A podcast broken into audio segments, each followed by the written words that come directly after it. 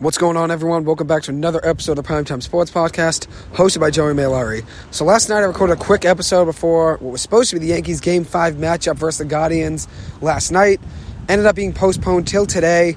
It is today at 4:07 p.m. on TBS, so just about a half hour from now. I'm to give you another quick preview of the game, break down the starting pitches. One of them is the same as yesterday, one of them is not. So the benefit of having yesterday being canceled is the Yankees can now pitch a different pitcher instead of who was supposed to pitch Jameson Taillon. It will now be Nestor Cortes on the mound for the Yankees on three days of rest. He will be pitching today, so today's the fourth day since he last pitched. I know when I used to pitch, it would be tough to go off of three days of rest. I mean, some tournaments and stuff, sometimes you'd have to pitch just a day after going seven innings. You might have to go an inning just to close a game. But I do know going off short rest, typically you don't last much.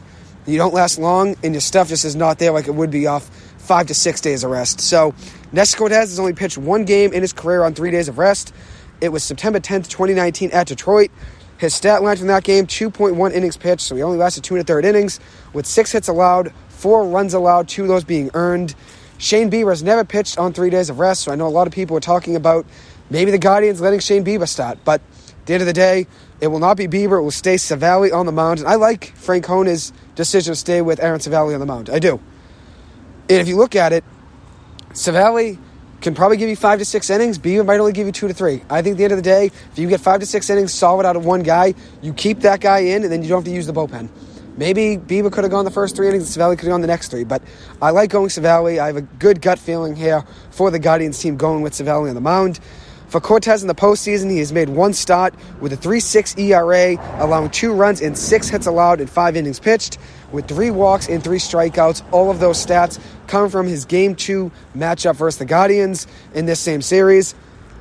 Aaron Civale, as I said, will stay on the mound for the Guardians today, making his postseason debut on the mound. Was scheduled to pitch last night, but with the postponement, it was a toss up between him and Bieber for today. I know the Yankees obviously switched up their game plan.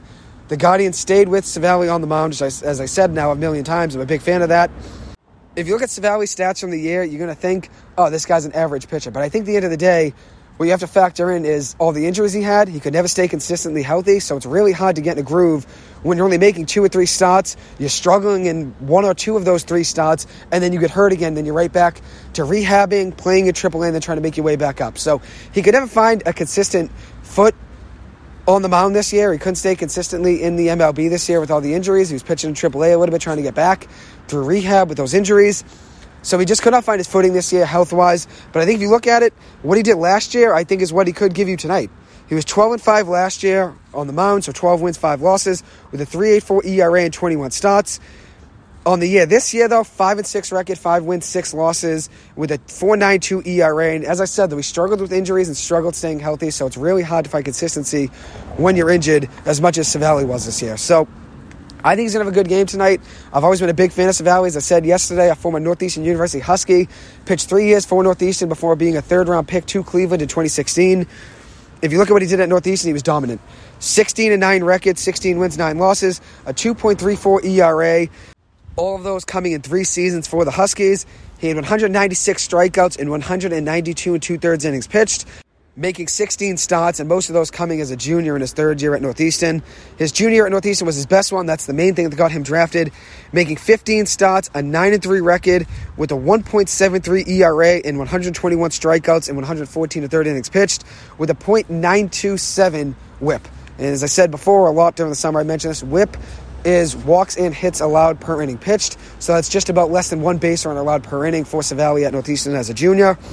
He faced the Yankees twice this season, has an 0 2 record versus the Yankees, allowing 10 earned runs in 12 hits in 9 innings pitched, with 3 home runs allowed, 9 strikeouts, and 3 walks. He gave 2 home runs to Anthony Rizzo and then 1 to Giancarlo Stanton.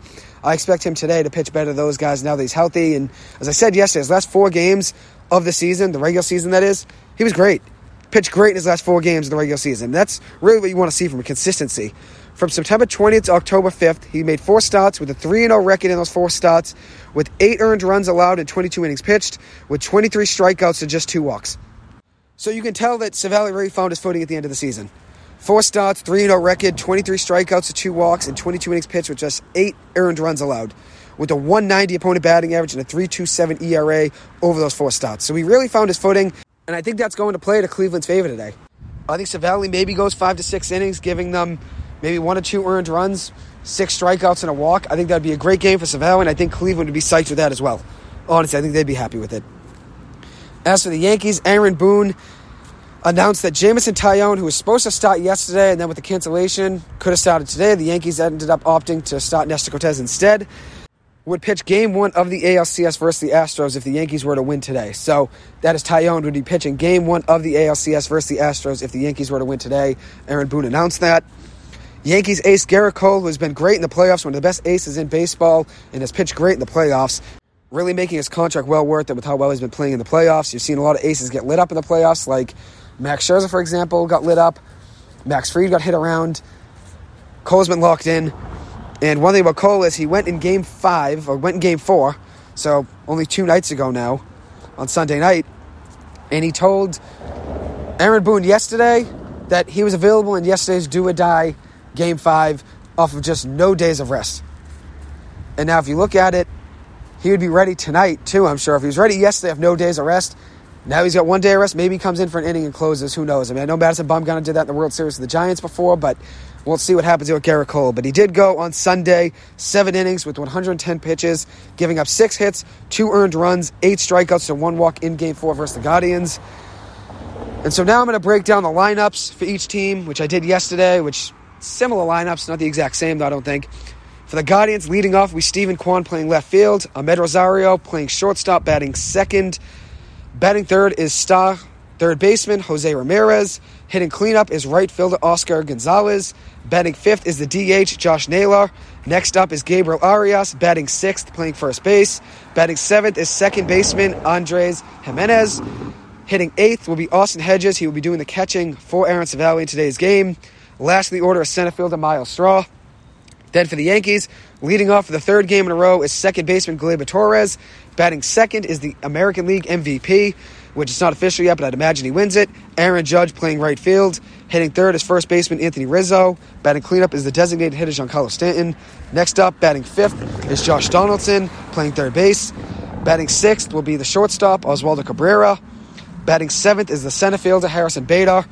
Hitting eighth is the catcher doing the catching for Cortes, Jose Trevino. And batting ninth, rounding out the order, is the center fielder Aaron Hicks. So, my prediction for today's game, which I had a prediction yesterday, and as I said yesterday, I don't really have a favorite for either team. I, you know, I don't have a favorite for either team. I'm not going to really care either way too much since obviously the Red Sox are out. You guys know I like the Dodgers a little. I like the Phillies. The Phillies are the main team I'm rooting for, and hopefully the Phillies win the World Series. But I don't really have a care for either team to win. At the end of the day, I just want to see a good game of baseball. But now with Aaron Civale being on the mound in Game 5, I will be rooting for the Guardians to win today. Since he's a former Northeastern Husky, I'm going to stay loyal to those roots right there at Northeastern. As you guys know, I'm a big Northeastern baseball fan, so I'm hoping Civale is a very good game today for that Guardians team. My prediction is the Guardians win a very close 5 4 ball game. And I'm, as I said, I'm rooting for Civale to do well. Hopefully, he goes five to six innings, giving up maybe two earned runs with six strikeouts to a walk and maybe five hits. That's a prediction right there, just of what I would hope would happen for Civale. So, some storylines and things to look out for or keep in mind. One thing to look out for is how Aaron Judge plays. He's hitting just 125 in the postseason this year with one home run, two runs batted in, nine strikeouts to one walk, which Judge was so patient at the plate over the last month since he couldn't hit those home runs really with all the pressure that was on him. He was still walking a ton of getting on base. Now, though, in the postseason, nine strikeouts and just one walk, so he's not as patient at the plate as he typically is. With a 489 OPS, which is very down for him considering how good of a regular season he had, and a 176 on base percentage. In his last 12 playoff games dating back to the 2020 playoffs to now, so last three years in the playoffs, in 12 games, Judges hitting an abysmal 140, seven hits and 50 at bats, with a 594 OPS, four home runs, seven runs batted in, and 19 strikeouts and five walks. So he's really just been struggling over the last three years in the postseason. Honestly, his whole career. And I did a lot of these numbers today. I was crunching all these numbers up, trying to figure out what I could talk about in this episode. Judge has honestly struggled his whole career in the playoffs. From 2017 to now, he's hitting just 219 and 39 playoff games with 12 home runs, so his power is there in the postseason, which is nice. 12 home runs with 24 RBIs, 60 strikeouts with 24 walks, and 807 OPS and 27 runs scored. So the power is there, but the 219 batting average has to be better, especially for a player of Judge's caliber. That Yankees team needs him to have a huge game today. They need it. And it would obviously shut down all the narratives that Aaron Judge can play in the postseason. Hopefully, he changes that narrative around today. As I said, I do want Cleveland to win since I like Civale, but I will be rooting for him to do well. I like Aaron Judge. I think he's one of the best players in baseball. Obviously, I think everyone knows that. And he's a very respectable player, even though he's not on my Red Sox, not on the Dodgers. I've always liked Aaron Judge for the way he plays the game and how well of a leader he is for the Yankees team. He's a staple of New York baseball and honestly, sports in general. So I'm rooting for Judge to do well today. Another thing to keep your eye out on is your Giancarlo Stanton. Hit a home run off Civale in the regular season. So hopefully Civale figures that out today. But Stan's been struggling in the postseason, hit just .083. 083 in the postseason with a home run, which is his only hit, three RBIs, and a 533 OPS. One guy in the Yankees that has been hot is center fielder Harrison Bader, leading the Yankees in the postseason batting average with a 286 batting average, leading the team in home runs with three, leading the team in RBIs with four, leading the team in slugging percentage with a 929 slugging percentage. No one even comes close after that. Rizzo has a 571 slugging percentage, not even close to Bader's 929 slugging percentage.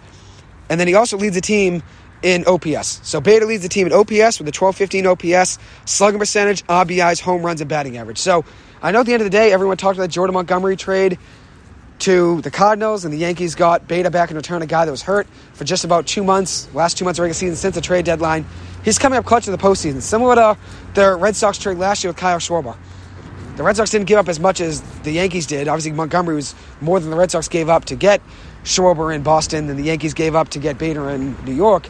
But at the end of the day, they have a similar effect. Both of them were hurt. Schwarber and Bader were both hurt for the majority of the end of the regular season after the trade deadline, and then they came up big in the postseason. Obviously, it helped the Red Sox make a run to the ALCS, and we'll see what happens tonight with the Yankees maybe making a run to the ALCS themselves. One other thing to look out for is Aaron Civale, as I said, will be making his postseason debut, and this is the biggest start of his whole career. But this opportunity is something he's grinded for his entire life. You grind your entire life, high school, college, minor leagues, the MLB. You grind your entire life to get the ball in a game five, win or take, win or go home, winner takes all, do or die game five. You grind your entire career for this opportunity. You grind your entire career to just get this one chance in the biggest moment on the biggest stage to send your team to the ALCS for the first time since 2016. If he were to do it today and help the Guardians get there, it'd be their, first time, Cleveland's first time in the ALCS since 2016. And they lost that year in the World Series to the Chicago Cubs, which I'm sure all you guys know. But a big start for Civale.